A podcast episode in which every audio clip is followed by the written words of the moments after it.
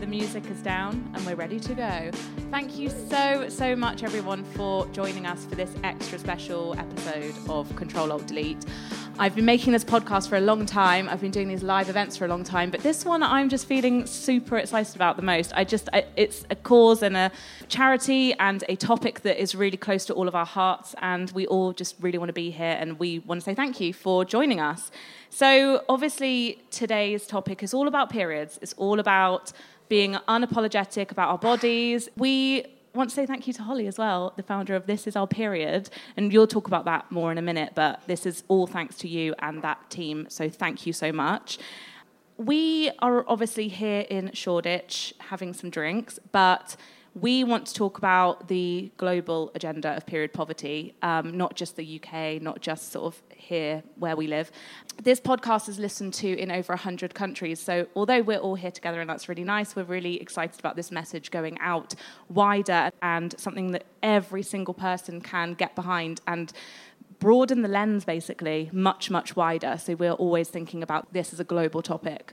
So on this amazing panel, I'm so excited to have Tasha, who is the founder of the Pants Project, but also so much more, and we're going to get into that. You guys are going to introduce yourselves properly in a minute because I won't do you justice. We've got Anita Mitra, who is the gynae geek, and I just picked your brain earlier and oh god you know so much stuff that i never knew which is kind of bad that i don't know anything. And then holly Bantleman obviously the, a period poverty activist amongst so many other things. So enough of my voice for a minute. Can you all just introduce yourselves in a nutshell what you do and why you do it um, I guess I'll start. So I am Tasha Bishop, um, and I am the founder of the Pants Project. Um, and it's pretty hard to explain that without going into the story of why I started it. So um, when I was 16, I was diagnosed with Mayer-Rokitansky-Kuster-Hauser syndrome, um, which you can just call MRKH for short because it's a bit of a mouthful. Um, and basically, it means I was born without a womb. And there are three kind of main components of how that affects me. Um, I'll never have a child, never have a period, and having sex involves treatment and an operation and blah, blah, blah. Um, and when I was kind of in hospital having that treatment, my I was very depressed about my body um, and didn't feel like I could call myself a girl. Didn't really feel empowered as a woman. Um, so my nurse told me to buy myself a pair of pants that made me feel really empowered. Um, and I thought it was a bit of a strange piece of advice, but eventually took it um, about a month after leaving hospital, and it was the first time I kind of looked at my body in about five years, and really felt feminine and empowered. Um, and that was kind of what inspired me to start the Pants Project and use underwear as a symbol of empowerment for women um, in a number of different ways. I'm the gynae geek, and this is something that I started because I was really encouraged to see that there was a huge conversation opening up about women's health, about periods and hormones, and all the kind of taboo stuff that I just think is normal. Um, uh, but I was a bit sort of perturbed because I saw there was a lot of misinformation. And I saw that a lot of people were reading things that were just factually incorrect um, online and in magazines. And so I just kind of really sought to um, put some reliable information out there that was also engaging, that women wanted to read. Because, you know, a lot of patients of mine, you know, the leaflets that we have to give them in the NHS are older than they are. So I just really felt that there was a need for something that is um, up to date um, but reliable. I'm Holly Bantleman. Um, I'm largely based between London and Kenya. Um, about 10 years ago, I set up a really small organisation working with young people and women called Raise the Roof. Um, and one of the kind of key projects was a vocational training school. And we'd had problems with our attendance at the school. And one day we kind of noticed that girls were dropping out of the school, not completing at the same rate as the boys. Um, and when we looked into it, we realised that that was because they didn't have sanitary pads, and every month they were missing school. Um, and in all honesty, that was a really humbling moment for me. Um, and I felt really ashamed that I'd missed something so basic that I was also experiencing myself because I suffer with very severe endometriosis. And so I, I kind of understood the restrictions that a period can have on someone. Um, and so at that point, I kind of made it my life goal to make sure that you know women and girls were able to participate equally to men. And so I began working on a reusable sanitary pad design, which then ended up being um, distributed by USAID, and 45,000 women and girls across East Africa got these pads, which was incredible. And then Donald Trump reinstated the global gag order, and our partnership with USAID was cut.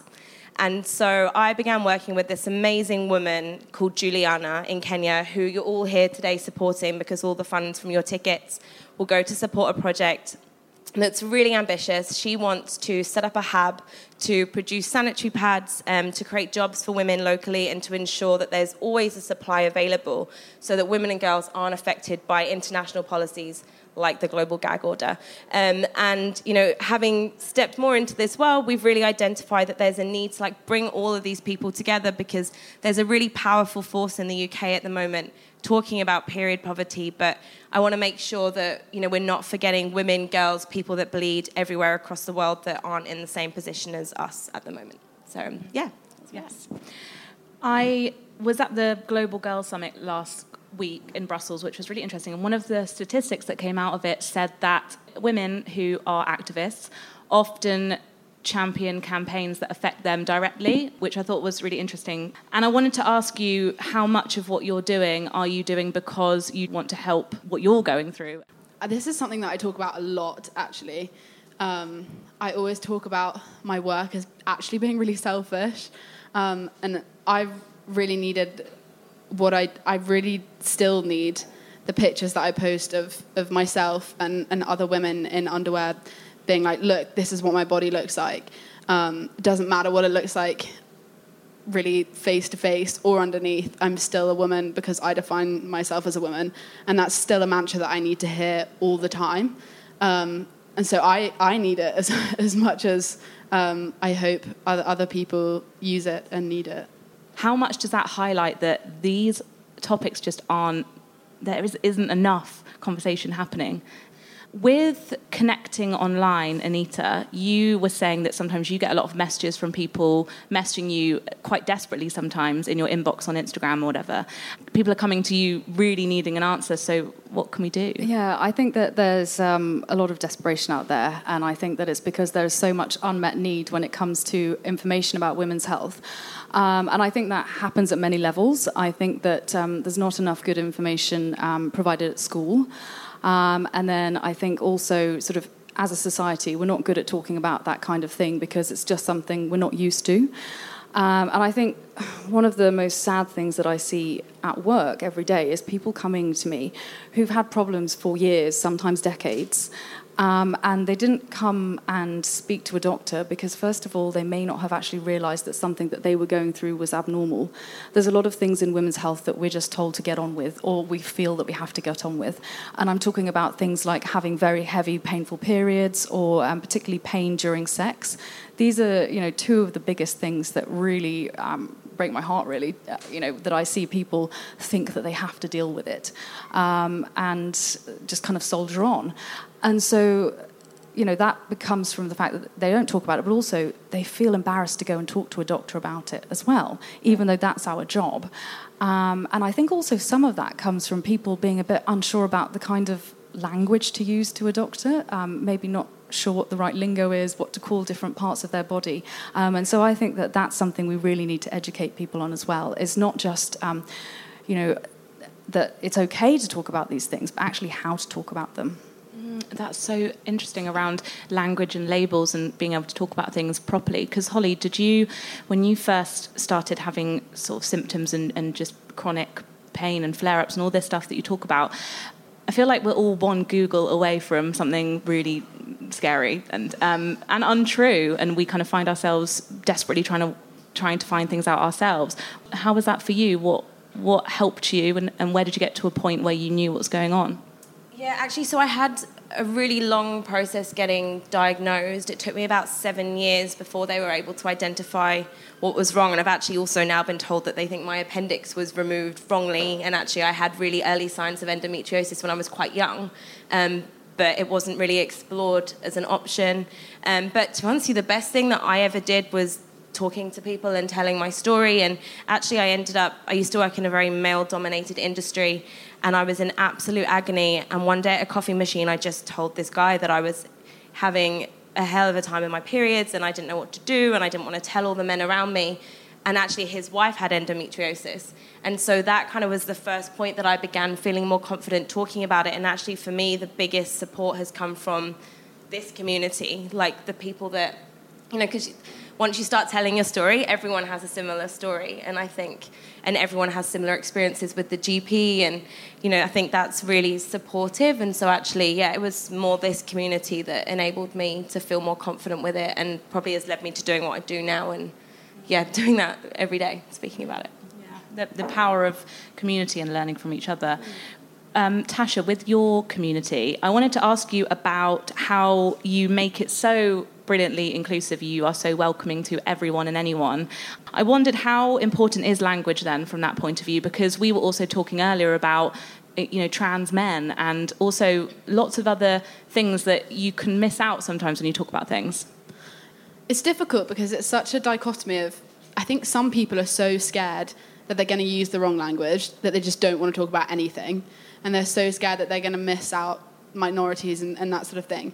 But I think if you're aware of that fear and you actually just embrace that and you're like, try and really educate yourself, like, it's not really a good enough excuse anymore to say like, oh, I, I just didn't didn't know, unless you're like really open about it and you ask the people who do know and you ask the right questions. Um, and I was telling you guys earlier, I was having a conversation with an amazing um, trans activist called Charlie Craggs, who is a female, and she said that after her transition, she found it really, really difficult to kind of immerse herself in the in the activist female activist community because she didn't have a period, um, and that's something I really understood because I feel like there is again this dichotomy of like periods are so powerful and so many women get their power from their periods, which is amazing. Um, but then there's also this other side of the conversation where women who don't have periods feel completely left out. And I think as long as we're aware of the two sides to the coin um, and we're kind of talking about that, it's going to open up a huge conversation. So it's just about like opening up your conversation instead of just, I don't know, rolling with the punches or whatever. It's so true. And also, when you think about periods, I mean, it's not just bleeding once a month moods and PMS and side effects from taking contraception and missing periods and not having periods and your period stopping and everything around that topic. How important, Anita, is it to talk about all of all of the stuff related to periods? Yeah, absolutely. I mean, I think that's so crucial because you know there is this conversation about periods but then there's all this other aspect of being a woman that can be missed out if the focus is just on periods and i think you know one of the things that I find there's a lot of anxiety about is vaginal discharge. And that's something that's completely normal and completely healthy, but a lot of people think it's this symptom. And then we also have this sort of message in the background being fed by um, companies saying that we need to use these washes and wipes for our vaginas and vulvas, and and you know that also breeds a lot of anxiety. So it's not just kind of like getting the um, the facts out there, but it's also making sure that people aren't being distracted by this um, sort of commercial interest that there, there has been in women's health and, and, women's products over the last few years. Um, it's really interesting as well what you said about um, you know people feel included when they're having their period because actually this morning I was in clinic um, and I was talking to a patient um, and she had a problem that really you know we could solve only by doing hysterectomy. But for her, that just wasn't an option because she did not want to lose her uterus. Um, and so it, it's it's interesting because I you know she's got these awful symptoms and we wouldn't do such a drastic operation if it wasn't going to be something that would really benefit her. But even though she's got these awful symptoms, for her, not having a uterus would make her so much less of a woman. Um, so we had a really fascinating conversation, and uh, it's just, um, I think it's something that when we're thinking about treating someone and what operation we can do, we have to really get into the mind of our patients and, and realize what impact it might actually have for them. Um, so I think it's really important that you know people can talk to their doctor about that as well, um, so that we can understand what you're worried about and what you're thinking so we can really make sure that we are offering you the right solutions and not just saying, look, we'll just do a hysterectomy and that's it. I just wanted to jump in really quickly and like add something to what you were saying about um, women feel, feeling like they don't, they aren't like real women or whatever without their uterus. That's like one thing that I was telling you guys that I, that's why I'm so passionate about period poverty is because if I was of the economic background where I couldn't afford sanitary care, like no matter what country I'm in, then I would be the lucky one because, well, in this country, I'd be the lucky one because I wouldn't need to pay for, for sanitary care and it wouldn't stop me from going to school or work. But in other countries, that's like a whole other problem as well because you're damned if you have your period because you can't go to school, but you're damned if you can't have children because that's unacceptable as a woman.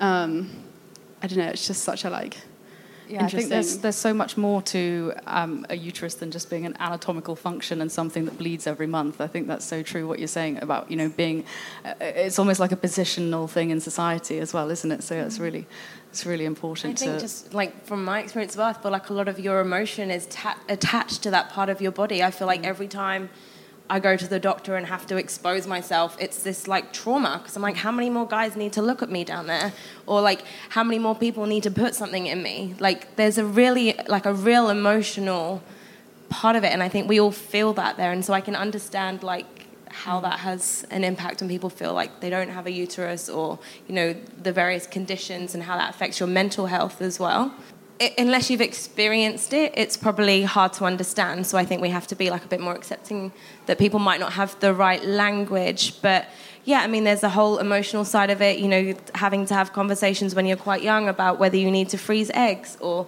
you know, actually your vagina and your bowel are fused together. If we take that apart, we might penetrate your bowel and that's going to cause a whole host of problems or we might penetrate your uterus and actually that will cause a whole host of other problems and so there's a lot of there's a lot more than just like nip in there and cut it away or laser it away. It has like a lot more. I mean, Anita can probably talk about it a lot more from a medical side, but um, yeah, and it, it can be very debilitating. I went through a period of time where like I physically couldn't go to work. Um, and that played out in a whole host way, having to miss amazing opportunities of things that I wanted to be a part of, um, but I couldn't because I literally couldn't get out of bed, or having to admit to colleagues that actually, like, it's my period that's stopping me from coming to work today. Like, I feel like there's a, a stigma and a shame attached to that as well. And there shouldn't be, but um, yeah, I don't think we're quite past it yet. But us having these conversations is what's slowly changing that. Totally.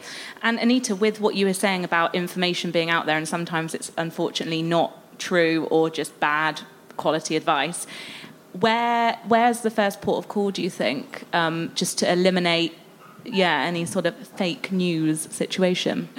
Yeah, I think um, yeah, you have to be careful with what you read um, online, um, and obviously you know check the source of who's writing it, and um, if they're you know really pushing a particular issue, is there some kind of like um, conflicting interest there? So are they actually trying to sell you a product? Because I've noticed a lot of that, um, a lot of companies putting information out there, but actually there's some subtle undertones that they're pushing something.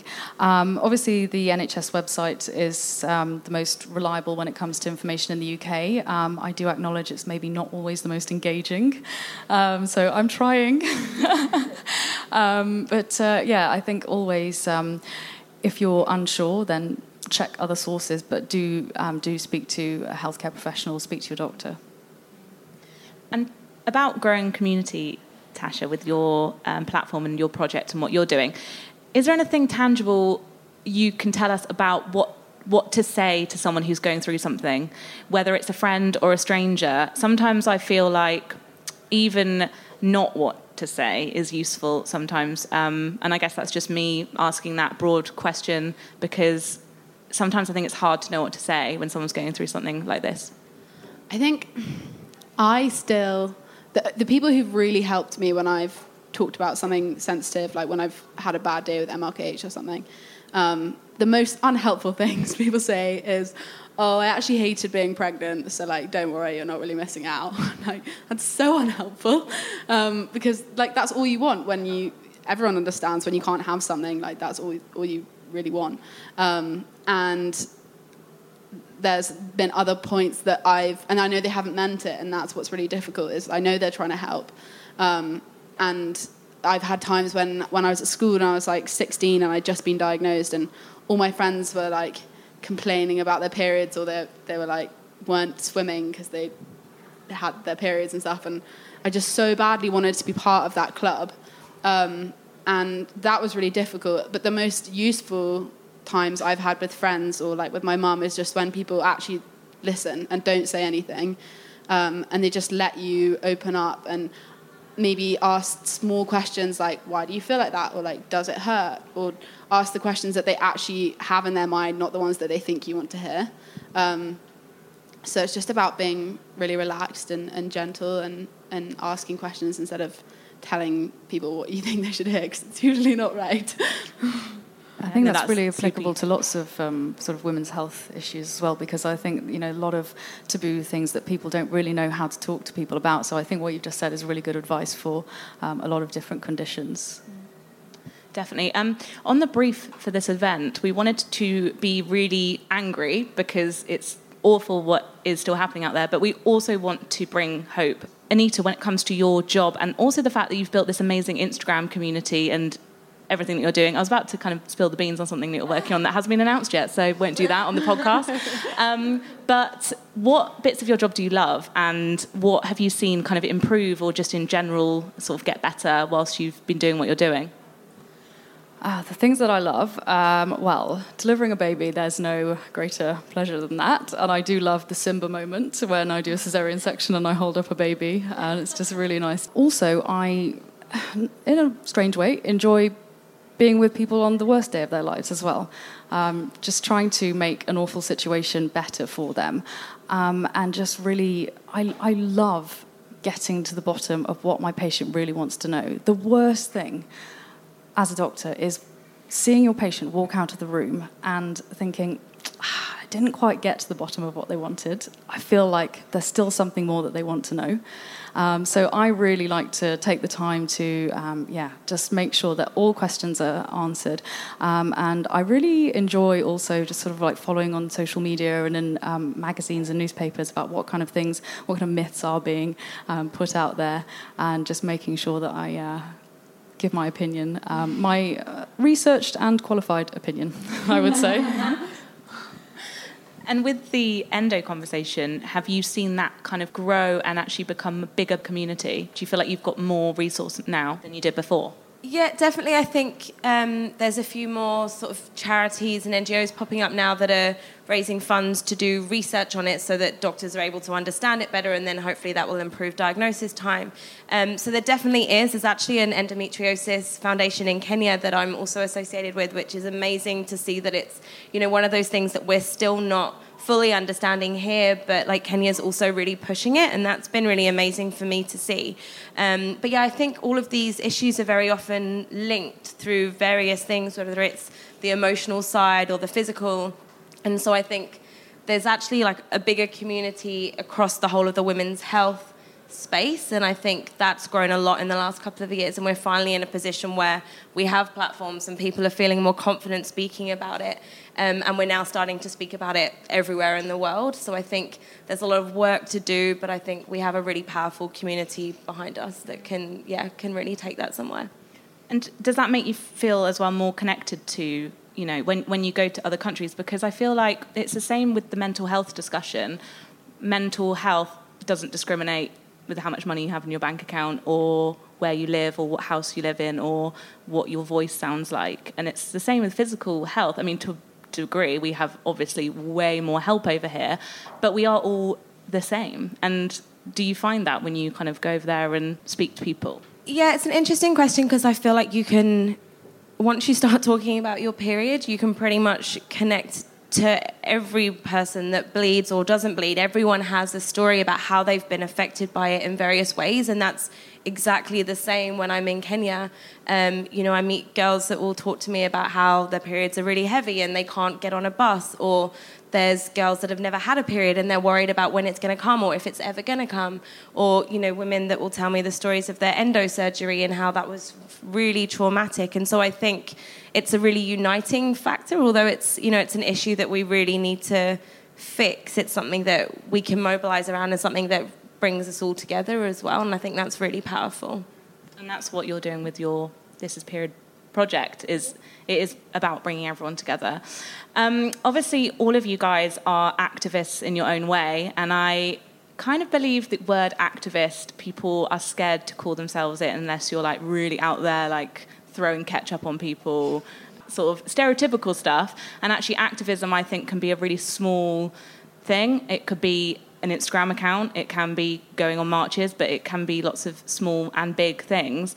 I wondered if each of you could share, I'm going off script here, so don't freak out.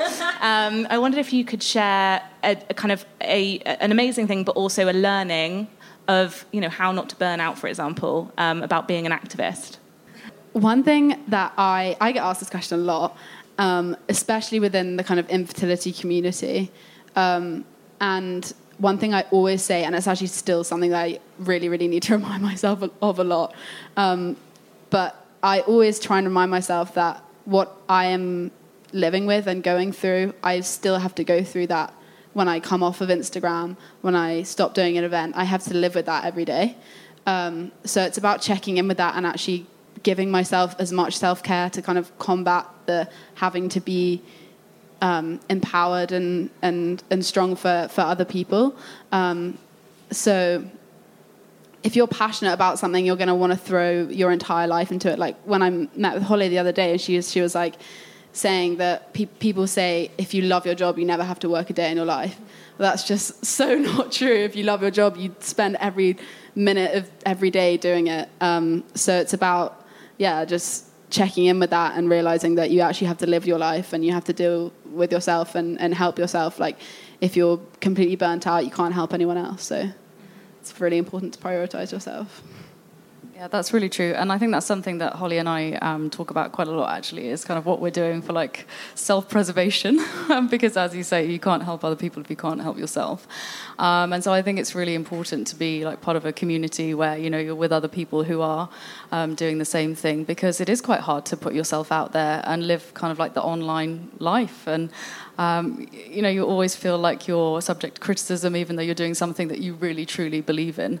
Um, I think that can be quite hard. So yeah, it's all about kind of like everyone sticking together and uh, working as a team.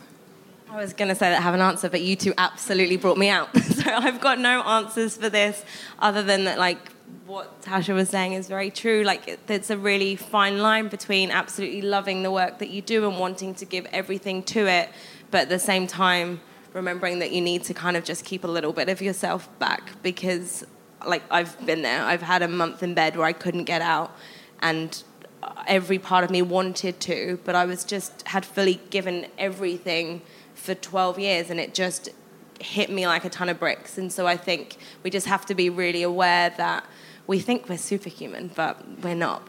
yeah. so yeah, I think just being mindful of the fact that yeah, it does catch up with you. Um, so yeah, just keeping a little bit of yourself back. I think I'm still learning. Who knows? Yeah.